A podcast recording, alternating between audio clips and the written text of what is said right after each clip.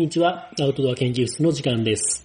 アウトドア研究室では、いろいろなアウトドアアクティビティや、そのアクティビティが楽しめる場所の紹介、グッズのレビューなどをしていきたいと思います。よろしくお願いします。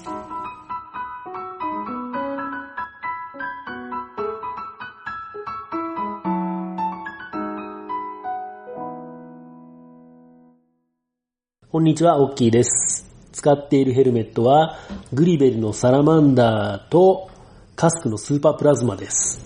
こんにちは、ゆっきーです。使っているヘルメットは、ペツルのエリアです。はい。はい、ユキのペツル、いいよね、あれ。いいよ、髪の毛が。ねあの、色がね、ピンクで女の子らしくて可愛らしいのと、そうそう、髪の毛を後ろでくくった時のそのポニーテール逃しがあるのね、後ろがちょっと切り欠きになっててね、うんあれはちょっと女の子にはいい、うん、ね、結構人気がある注目されてるみたい。うん。人気があるといえば俺が使ってる、使ってた、使ってる、うんえっ、と、グリベルのサラマンダーも大人気でね、そうね。あれもね、すごい人気があるヘルメットで、で、しかもグリベルの会社がね、なんかずっと稼働してなくて、工場が。うん。で、ずっと日本での販売を中止してて、うん。うんみんな欲しいけど手に入らないっていう時期が結構あってね、うん。うん人気があるモデルをずっと使ってたんだけど、でも実際ね、えーっと、まあ、被り心地がすごい良くって、日本人の頭の形に合うっていう風に言われてて、で、俺もまあ、被り、試し被りをして、あ、これフィット感いいなと思って買ったんだけど、実はね、なんかあの、形がね、実は、ちょっとワカメちゃんっぽくって。あ。しかも上にちょんと乗っかる感じになってさ、あんまりこう、被りが深くないのね。うん。だから、見た目はね、思ったほどかっこよくないなと思ってて、うん。で、そこでね、この間買ったのが、うんえーっと、カスク。うん。あんまりアウトドアのヘルメットうん。の業界ではあんまり知られてないかもしれんのんだけど、これはね、有名なのは自転車のヘルメットうん。なんかを作ってるメーカーとしては有名で、うんで、えーっとね、もう一つね、うん。ツリークライミング業界。うん。うん。うん。では、その、カスクのスーパープラズマっていうモデルは、すごい、あの、土定番っていうかね、うん被ってる人が多い人気のモデルですね。それをね、この今年買い買い足して、うん。で、ツリーニングでは、カスクを被って、うん。で、その他では、まあ、えっ、と、グリベル被ってっていう、使い分けてます。はい。はい。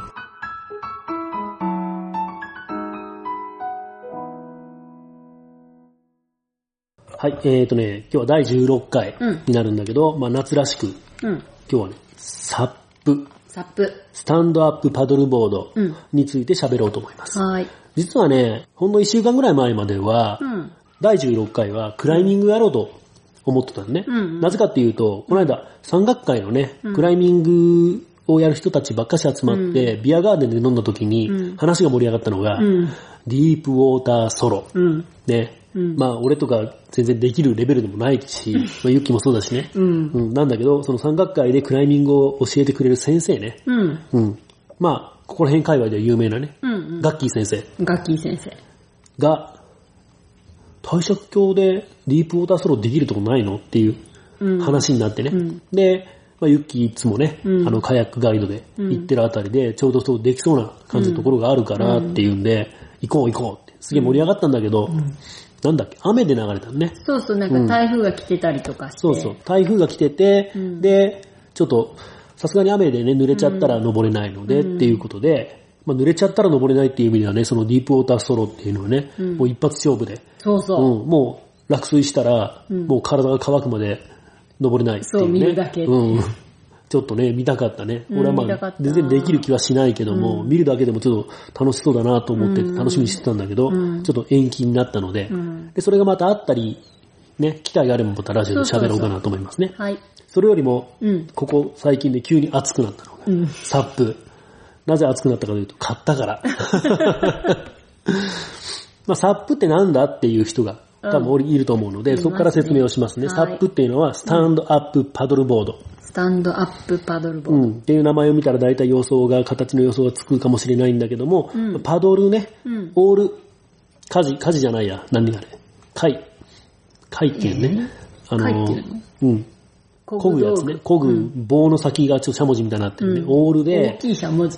の、漕いで乗るうんタイプのサーフボードの大きいやつ。立って漕いで乗るよね。うん。ううんん。サーフボードの大きいやつって言えば一番まあ近いかな。うん。うん。で、こんなの海でね、えーっと、いろいろこう乗って遊ぶのがメインだけども、当然湖とかでも乗れるし、うん。まあ、川下りなんかもできたりするっていうね、うん、いろんな楽しみ方があって、で、こんなのでね、レースをしたりして楽しんでる人もいるし、うん。まあ、ツーリングうん。したりとか、まあ意外と荷物も積めるけどね、うん。キャンプ道具積んで、キャンプツーリングしたりとか、うん。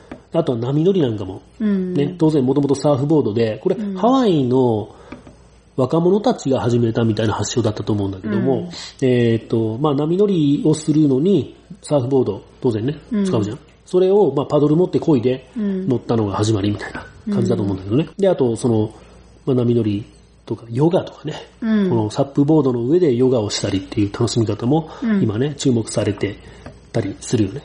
うん。サップヨガっつってね。サップヨガやりたい。うん、でもヨガってね、うん。まあ女の子人気は高いんだけど、男は大してね、ね食いつかないのは、まあ、うん。ストリートファイターのダルシムのせいっていう、なんかネットで見たけどね。まあその通りなんよ。ヨガといえばまあダルシムとか、そういうね、なんかね、あの、怪しげな宗教のおじちゃんがやってそうなイメージ うん。をつけてしまうのね。まあまあ女の子はそうじゃなくて、なんか綺麗なモデルさんとかがやってるっていうイメージがうんあると思うんだけど、うんヨガのインストラクターがそういう綺麗なお姉ちゃんだったりするじゃん。うん。そういうのをね、ずーっとずーっと上に辿ってったら、一番てっぺんはね、やっぱり怪しげなおじちゃんなんよ、おじいちゃんなんよ。あの、手伸びそうなとか。そうそうそうそう。ダルシムみたいなおじいちゃんがうんね、てっぺんにおるんよ、やっぱり。いるんかな？俺一回なんか辿ったことあるもん。嘘辿ったっていうかね、なんか、えっ、と、この近くで、なんかヨガのインストラクター探して、で、で、来てもらって、な森林ヨガみたいなのをやってもらおうかと思って、うん。で近くでやってる人を探して、うんでその人がなんとかなんとか流みたいなの書いてあるじゃん。うんうん。流派みたいなのあるじゃん。うんうんで、そんなのの流派みたいなの上辿ったら、うんおったよ、で おじいちゃんが、あやっぱトップはこういう人になるんだと思って見たんだけどね。うんうん。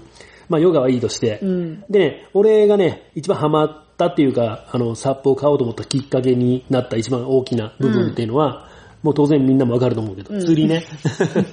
サップフィッシング、うん。うん、っていうのがやりたくて。うん。うん。買う流れになったんだけどね。うんまあそうやってね、いろんな楽しみ方ができるというのが、うんまあサップの良さですね。うん。うん。でね、うんえっ、と、きっかけなんだけど、うん。まあサップって、まあ何もやったこともないのに、いきなり買うっていうのも、うんどうなんかなっていう思うけども、ううんん。実はやったことなくはなくってね、うんうん。これは3年ぐらい前になるんかな？もっと前かな、いや、3 ?3 年ぐらいか。前かな。うん。周防大島、うん。山口県のね、で、まあ体験ができる機会があって、うん。行きましたね。うん。うん。であの時、まあちょっと、内湾かな？あんまりこう流れがない、うん。ベターっとした水面でうん乗らせてもらって、うんで、まあまあまあ楽しんだんだけど、うん。あの時は正直あんまりハマらんかったよね。そうね、もう一回まあ楽しい、楽い。しいけど、まあ一回やったっけもういいかなって思った感じだったんだけども、うん。まああの時どうしてそんな風に思ったかっていうと、多分ね、その静水面で乗って、まあバランス取って漕いで、その辺をうろうろしてってうんいう風なだけで終わりっていう形だったからあんまり面白くなかったんかな、面白くなくはなかったけど、うん。って思ったんだけど、これがね、まあ波乗りとかにもできたりとか、あと、ダウンウィンドだったっけな。うん。風の力でうん。すごいスピードを出してうん。前に進むみたいなね。うん。うんまあ、風とかもね、いろいろね、楽しめる要素でもあるし、うんみたいな。俺もあんまりまだ勉強中なので、うんよくわからんのだけど、うんいろんなね、乗り方していろいろ楽しんでみようと思いますね。うんうん。とかね、あとね、えっ、とね、実はツリングのうん。インストラクター仲間っていうのが、うん。えー山陰に住んでる人が多いね。山陰って、まあやっぱりね、瀬戸内と比べて波も高いし、うん。サーファーうん。とか多いんよね。うん。で、カヤック楽しんだりっていう仲間もおるんだけど、の中にね、えっ、と、サップをしっかり楽しんでるうん。友達がいて、うん。で、山陰のね、えっ、と、ちょっとリアス式になったような、こう、綺麗な水のね、うん。あの、ちょっと洞窟になったりとか、そういうところをサップでいろいろツーリングしたりっていうのを Facebook に投稿しとったりするので、うん。ああいうのを見て楽しそうだなって思うのもあって、で、まあ、あと、えっ、と、村上さんもそうだね、うん。えっ、と、前の、えっ、と、カカヤックのね時に登場した村上、水軍紹介の村上さんも、まあ、サップの投稿をよく。しとったよね。うん。うん。そんなのを見るとね、サップとカヤックと混ざって一緒にツーリングしたりっていうのも多分できると思う。うんまあちょっとペースが合わんかったりもするんかなと思うんだけど、そうね、いや断然カヤックの方が早いもんね。うん、まあ断然、断然かな。うんまあそんなにね、あの、急ぎ、急いで遠くまで行くっていうんじゃなかったら、うん一緒に遊んだりもできるんかなっていうのもありますし、山岳会にね、カヤック持ってる友達がうん。いますね。うん。うん。あの友達とね、一緒に海をツーリングしたりもしたいねって話もしてたり。うんまあ何よりね、今回ね、夏にね、ちょっとしっかり働いてお金が入ったから、うん。買おうって思った。海で遊べる何かを買おうって思ったんだけども、初めねカヤ、カヤックを買おうと思ったのやっぱり。うん。でもね、やっぱ車が軽自動車だし、うん。ね、前の時言ったよね、えっと、ネイキッド。うん。ね、あんまりこう、屋根自体が長くないので、うんカヤックを買うって言ってもやっぱりね、えー、まあファルトボートかな。インフレータブルのカヤックを買おうとは全く思わないので、うんうんファルトボートかなって思ったんだけども、やっぱり組み立てがね、やっぱり30分くらいかかってめんどくさいっていうのもあるし、うんカヤックってね、あの、体勢が自由度がないじゃん、あんまり。うん。ね、腰が痛くなるって言うしさ、うん。うん。やっぱそれと比べたら、サップはね、立ったり座ったり自由にできるし、座って。うん、座って漕げばカヤックみたいなもんだしね。チンした時ね、うん。まああの、えっ、と、シットオントップのカヤックだったらあんま関係ないんだけど、シットインのタイプになるとやっぱチンしたらめんどくさいじゃん、うん。ね、中の水出して、つって。うん。そういうのを考えると、うんまあやっぱさ、カヤックよりも、お手軽に楽しめるかなと思ってう、ん最終的にサップにしたんだけどね。うん。うん。そのサップってのもね、いろいろ種類がありまして。うん。えっ、とね、まず大きく分けて、うん素材ね、うん。ハードボードとインフレータブルボード、インフレータブルボード、ボード。もう一回言おうか、うんインフレータブルボードはい。というのがあります。うんまあ、ハードボードっていうのは普通のサーフボードとかみたいに硬いね、うんやつね。折りたたみも何もできない、うんごっついやつね。うんまあこれはね、しなりが少ないというメリットがあります。うんだから波乗りなんかをした時にね、うんえっ、と、こっちの方がいいですよ。うんっていうことなんだけども、まあ俺波乗りしないし、うん。うん、小さく畳めないと意味ないので、うん。ということで、まあ当然の選択で、うんインフレータブルの方にしました。うん。あとね、衝突しても安全っていうのがね、あ落水した時に、そうそうそうボードがゴンって当たったら大怪我するんだけども。まあ、インフレータブルだったら、バンって当たっても全然痛くないよとうんいうことね。でね、そのインフレータブルボートの中にも形がね、いろいろあって、うんまあ、何をしたいかによって、うん。形とか大きさとかっていうのが、まああるんだけども、うんまあ、当然サップっていうのはね、サーフボードよりもだいぶでかいんだけど、大体ね、オールラウンドって言われる、うんサップの楽しみ方さっき言ったようなのを、何でもかんでもやってみたいなっていう人は、このオールラウンドっていうものを選べば、モデルを選べばいいと思うんだけども、これが大体ね、10フィート前後。うん。1フィートが30センチぐらいだっけ？なので、まあ3メートルぐらいうん。のものが大体オールラウンドっていう風に使えるもので、うんまあ長さとか幅とか、すべてに関して、うん。中ぐらいうん。何でも使えるよってやつなんだけども、まあ1個しかないんだったらそれがいいかなと思うじゃん。うん。でもね、買ったのは全然オールラウンドじゃない。えっとね、モデルを言うたらね、うんレッドパドルのエクスプローラープラスほというやつを買いました。うんこいつはね、うんとね、ちょっと他でね、いろいろね、あの、見よっても、ないぐらいでかい。う。うん。13.2フィートあります。うん。えーっと、センチで言ったらね、4メートル。うんセンチというかメートルで言うと4メートル。うん。うん、超でかい。センチで言う、センチで言うて。400センチ。うん、すげえでかいんよね。うん。うん。で、まあこれはね、えーっと、でかいっていうか長いよね。長いと何がいいかっていうと、やっぱ直進安定性があります。うんうんロングツーリングに向いてます。うんエクスプローラーっていうぐらいだよね。うん。うん、冒険者とか、そんな和訳になるかな。うん。まあ、どんどんどんどんね、えっ、と、こいでこいで遠くに冒険しましょうと。うんそういうモデルね。うん。まあ、えっ、と、荷物を引っ掛けるためのコードが前後について前後についてたね。うん。とかね、うんいろいろね、そういう、えっ、と、ロングツーリングに向けて使いやすいような、うん。えっ、と、装備が盛りだくさん。うん。うん。で、レッドパドルっていうメーカーなんだけど、これはね、インフル、インフレータブル、もう一回言おうか、インフレータブル、これ言いにくいよね、インフレータブルってね。言いにくい。インフレータブルボート専門のメーカーで、ああ。これね、ハードボードを作ってないメーカーなの。うんうんだからインフレータブルでもハードボードと同じくらい、うんえっ、と、ちゃんといろいろできるんだよっていうことを追求してるメーカー。うん。で、で、このメーカーの何がすごいかって、えっ、と、ちょっと接着とかがすごくって。うん。うん。なので、すごいね、気圧、中の空気をパンパンに上げれます。うん。で、このメーカーのボードが、ボードが、だいたいね、15から20 PSI。ぐらいまで空気を入れて使ってくださいよっていう風なものになってます。PSI って何？気圧だっけ？気圧の単位の一つ。ほうほう。うん。まあすげえパンパンってこと。普通のね、あの、普通のチャリンコ用の空気入れじゃちょっとこんぐらいまで入らないかなっていうぐらいの、うん。あ、チャリンコ用だったら入るんかな？まあロードバイクのね、空気圧なんかだったらもっと高いんだろうけど、うん。まあ大体その辺のゴムボートの空気圧とかと比べたらもう全然比べ物にならんぐらいパンパン。うん。で、このパンパンまで入れるのにいいタイタンポンプって言ってね、タイタン。うん、タイタンっていう大げさな名前がついてるんだけど、このポンプだけ単体で買ってもね、うんうんまあ何万もするようないいポンプがついてて、んうんこんなのですごい空気をパンパンに入れることができますね。うん。あとね、もう一つね、すごいところが、これもね、レッドパドルの長いボードだけについてるシステムなんだけど、RSS システムっていうのがついてて、これはね、自分が乗るとこのちょうど横っちょら辺に、あのー物差しみたいな、物差しみたいなね、うん。バテンっていうのを入れるの。バテンって言うんや。うん。大体どのぐらいかな ?50 センチぐらいかな？んの幅がね、2.5から3センチぐらいかな？うん。うん。ぐらいの幅の、まあ、50センチぐらいある、まあ、プラスチックみたいなね、結構ごっつい棒を横っちょに差し込んで、うん。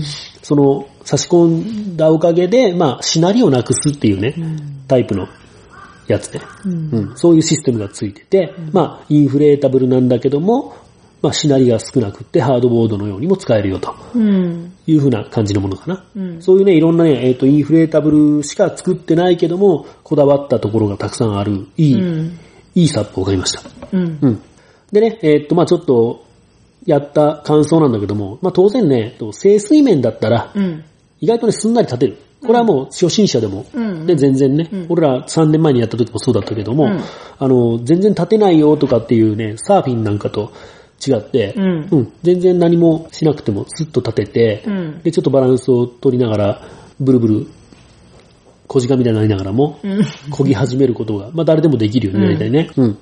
そういうね、人気の理由にもなっとると思うんだけど、ハードルが低いよね、サップは。うんサーフィンと比べてね。サーフィンはもう、ハードルが高いし、うん。俺いつも言うけど、そのちょっとね、ローカルルール的なのがうん嫌な要素ね。う。うんん。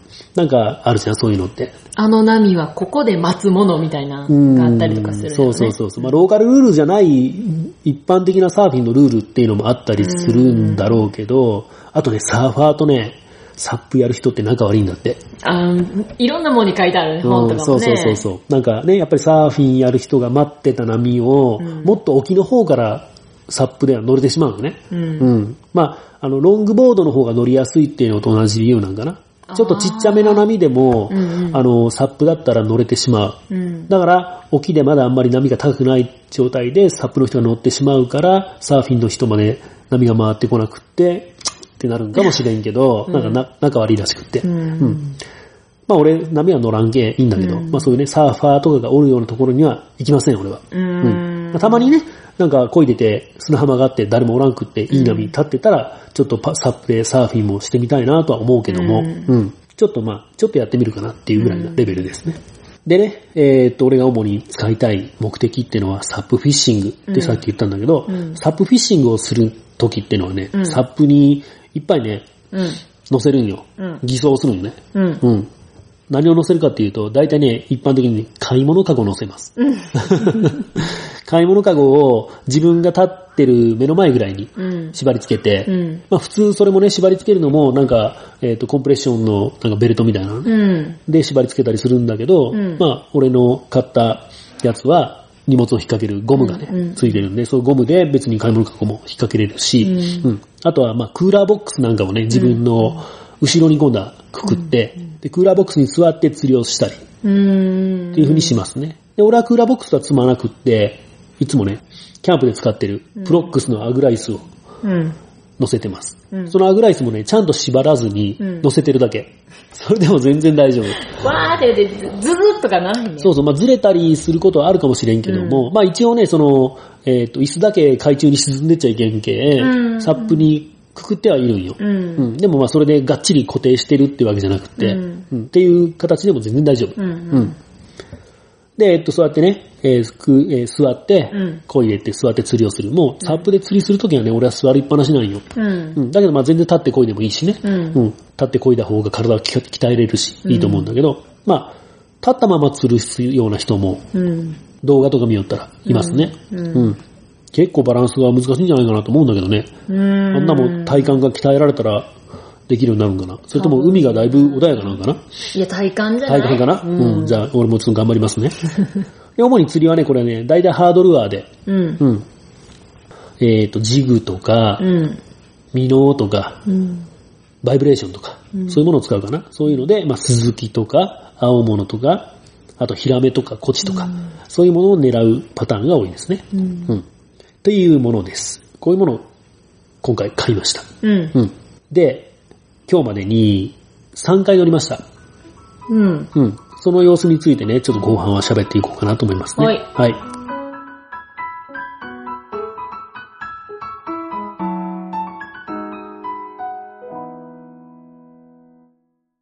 はい、後半はね、実際にサップに乗ってうんきましたよっていう話なんだけど、一番初めにね、浸水式だね。うんうん初日はね、まあ、内海の、まあ、えっと、昔泳ぎ釣りをしたところ、クレセントビーチの方も方面になるんかな？まあ、田島横島で言ったら田島の南の方うん。になると思うんだけども、初め着いて、一人でさ、道端で膨らまして、うん。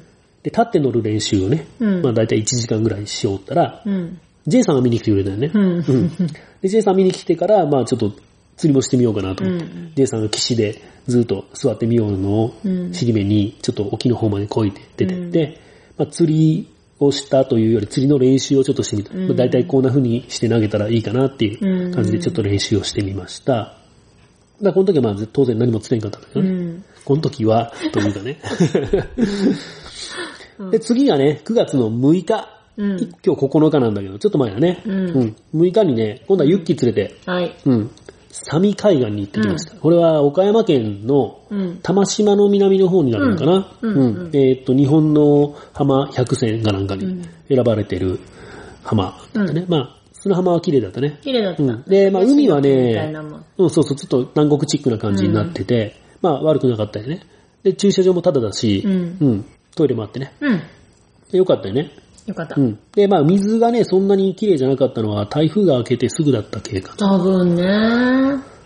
で、まあ全然ね、波とかもね、穏やかでね、台風明けだったのにうんもかかわらず、波も全然穏やかで、うん。うん。で、ここでもね、ちょっと立って乗ったり、二人乗りしてみたよね。うん。このエクスプローラーっていうのはでかいだけあって、あの、すげえいっぱい荷物も乗せれて、人も乗せれて、っていうもので、150キロまで OK っうん。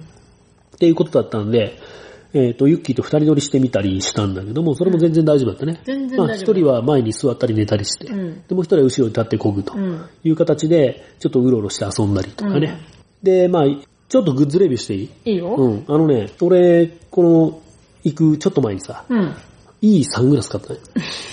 あの、オークリーっていうね、うん高級なサングラスメーカーがあるんだけども、うん俺ね、このオークリーのトリガーマンっていうね、うん。かっこいいサングラスを買いました。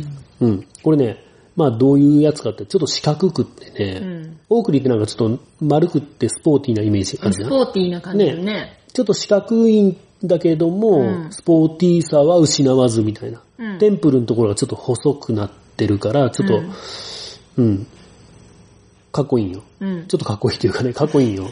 で、それでね、レンズをね、うんあの、変更のやつにしてさ、ううんんこれで釣りでもバッチリ水中が見えるぜ、と気に入って使い始めたうん。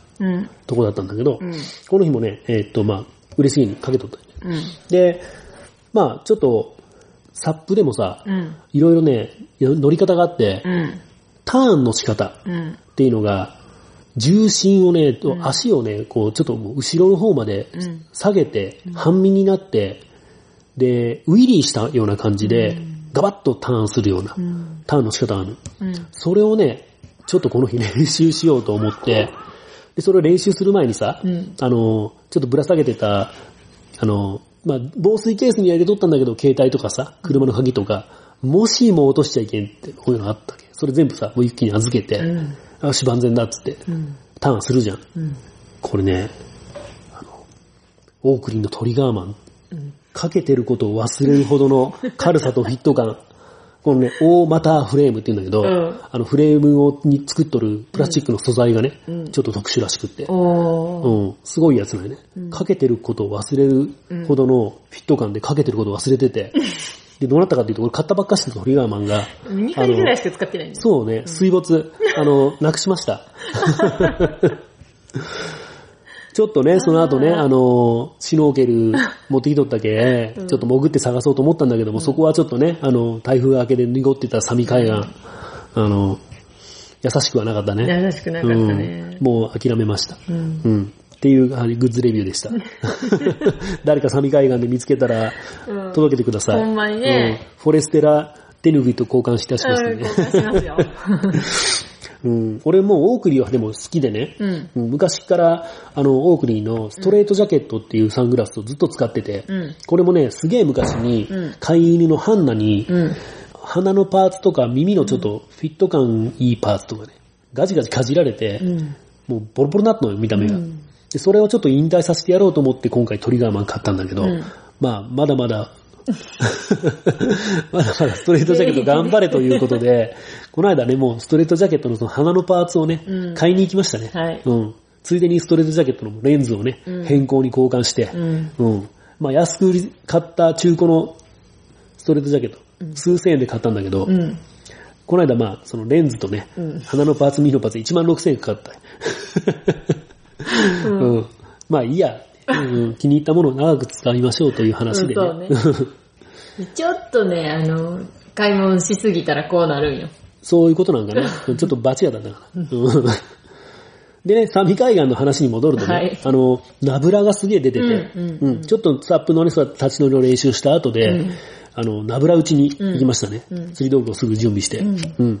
もうずーっとナブラってたよね。なぶらってた。なで、まあそこにね、ジグをさ、ちょっとまあ打ち込むって言っても、そのナブラのど真ん中に打ったらね、うん実はナブラ消える気よろしくないんよ。ちょっと離れたところに打って、うん。巻いて、うんで繰り返して何回かね、ブルブルって当たりがあったんだけど、乗らずで、うんこれも残念ながら、この日もサープフィッシング、超過なしうん。でしたね。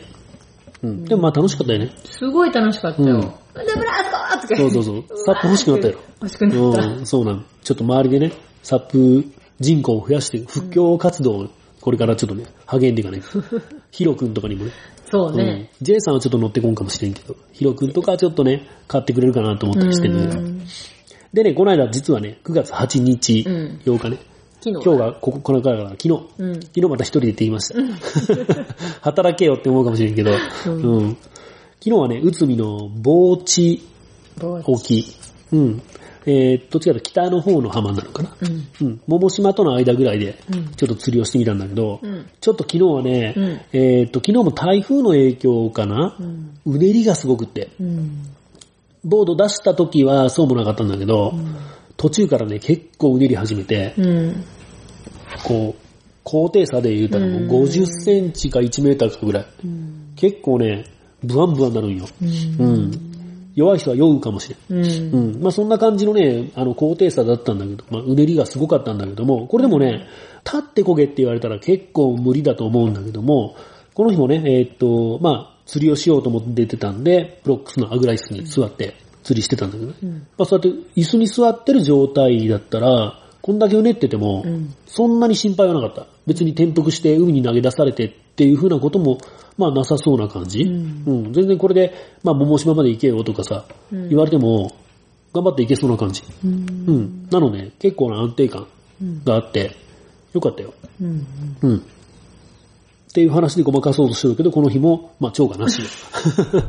この日はね、当たりもあんまなかったぐらい。うん。うん。っていう感じなのでね、ううん。まあでも、まだまだ全然ね、その、モチベーションは下がってないので、うん。また今度、ナブラ宇宙市に、うん。今度は日本海にうん。行ってみたいなと思いますね。うんまあ、えっ、と、島根半島か、うんまあ、夕海ヶ浜、う。うんん、ぐらいでね、また、ちょっと釣りをしてみて、多分ね、瀬戸内でナブラ打ちをしてもね、鈴木かなって思うんだけど、うん。日本海出れば多分青物がうん。釣れそうな気がするんでね。ヒラマサ、うんヒラマサとかね、ん。ブリとかね、うん。カンパチとかね、うん。そういうの釣りたいね。うんうんを釣りに、うん。うん、まだ今年中にね、うん。全然、まあ秋だしね、そう、青物シーズンなので、うん。うん、青物美味しいシーズン、うんね、釣って、うん。刺身で食いましょうん。う。うん。っていうふうにね、えっ、と、これからの話をすると、うん。もうちょっとね、その日本海でサップを楽しみたいなっていうのもあって、サップのウェットスーツが欲しいな。いねちょっとか寒くなってもね、やれるようにっていうのと、えーせっかくなので犬連れキャンプうん。したいなと思って、うん。ハンナのね、うん。えー PFD、うん。モンベルから出てるのね、犬用 PFD がね、オレンジの可愛いやつが、あの、背中のところに取っ手がついてね、うん。ヒュッて持ち上げれる。あれも欲しいなと思ってね。うん。あれをまあハンナに着せて、うん。どっかでハンナと一緒にうん。犬連れキャンプ、無人島キャンプうん。したいな。無人島といえばね、その桃島、さっき言った、えっ、と、宇都宮のちょっと向かいにある桃島に、ちょっと離れたところにね、うん。なんか、なんつったっけな、鹿島かな？っていう名前の無人島があるらしくて、桃島でカヤックツーリングやってる人が、うん。無人島キャンプできますよっていう記事をね、なんかで読んだ。ビーパルの新しいやつだったかな？うん。なんかね、今回、 SUP の新しい本もまた買ったし、うん。 SUP の本も立ち読みいっぱいしたし、うん。で、ビーパル読んで、で、なんか犬連れキャンプのね、 BE-PAL に書いてあったと思うんだけど、うんたくさんね、いろいろ、 SUP の勉強をね、最近しょるけ、どの本に何が書いてあったか覚えてないんだけども、うん。そんな感じでね、うん、 SUP っていう新しい武器を手に入れたので、うん。これを使ってまだまだね、えーっと、ウォーターアクティビティ、マリンスポーツ、うん。うん。夏は終わらない。楽しんでいこうと思いますね。はい。はい。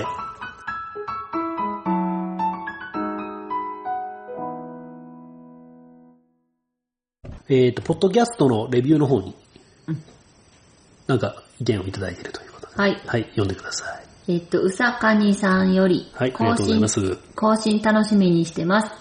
インストラクターらしい喋り方でお聞いていてとても参考になりお、ます。ありがとうございます。ジャンルも幅広くていろいろなアウトドアの話が聞けて面白いです。ああ、ありがとうございます。ありがとうもう、ございます。ありがとうございますしかないね。ないね。インストラクターらしい喋り方なんだね。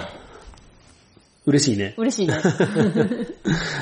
また聞いてください。はい聞いてくださいねありがとうございますもう一方、はいいただいてます。ケンズ・アンさんうん。かな？仕事をしながら聞いています。はい。キャンプやアウトドアを楽しみたいなと思うだけでなかなか行けませんが、はい。いろいろな楽しみ方があるのだなと参考になります。はい。とのことです。あありがとうございます。りがとうございます。まあ、参考にね、しうんまあ、参考に、もう、たくさん参考になるような話をね、これからもしていきたいとね思いますね。なんかいろいろな楽しみ方がっていうことは、また私らの楽しみ方とは違う楽しみ方で遊んではる人ってことやね。そうね、う。うん俺らやっぱりこの番組っていうのは、うん。広く浅くうん。やっていきたい。まあ、ねでも自分のさ、遊び方もあるんだけどね、うんこう、深くそこ突き詰めてってる人が聞いたら、うん何言ってんだこいつってなるような内容かもしれんけども、うん広く浅く、うん。いろんなことを楽しんで、うんその入りだけでもね、その楽しさがうん伝えられたらいいかなと思いますね。うん。うん。ありがとうございました。はいありがとうございます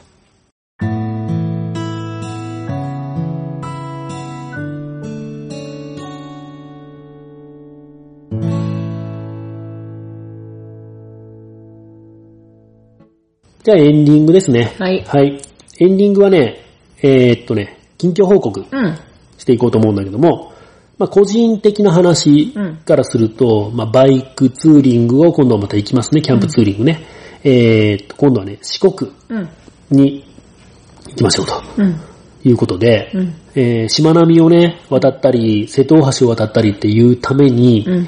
ETC つけましたね。はい、つけました。まあ、ユッキーのは 400cc あるし、んまあ全然余裕だからいいんだけど、俺のね、結構トリッカーちゃんは、うん。まあ高速道路走るのがしんどいしんどいとよく言われてるバイクで、うん。まあ多分しんどいんだろうけど、うん。頑張ります。はい。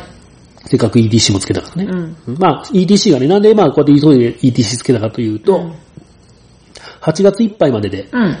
えーっと、女性がありましたね。うん。えー、1万5千円だったっけ？1万5千円のねキャンペーン。1万5千円引きにしてくれるね、その場でね。そうそうそうそうっていうね、助成金があったので、それがあるうちにということで、急いでつけましたね。うんうん。二輪館まで行っててね。うん。うん。遠いは二輪館。うん。で、まあ1万5千円引きで、結局1万、ユッキーいくらかかった？私1万5千円ぐらいかぐらい？な。俺も1万うん？俺1万3000、1万。まあ、お同じぐらいか。同じぐらい。うん同じぐらい、うんうんぐらいでね、つけれて。まあ、そんぐらいだったらまだね、うん。うん、何遍か高速道路乗ったら、元取れるかなって思うもんね。うんうんまあ割引がそんなになくなったとはいえ、うん。それはまあ全然ね、現金で払うことを思ったら、橋渡るのが全然いや全然安いもんね。橋だって半額ぐらいになる。ねえ、女性、え、何？割引なくなったっていうのと橋渡るのまた違うんかな？あとにかくなんかあの、しまなみはね、ETC なきゃ話にならんぐらあ。い。話にならんよ。全然違うよね。うん。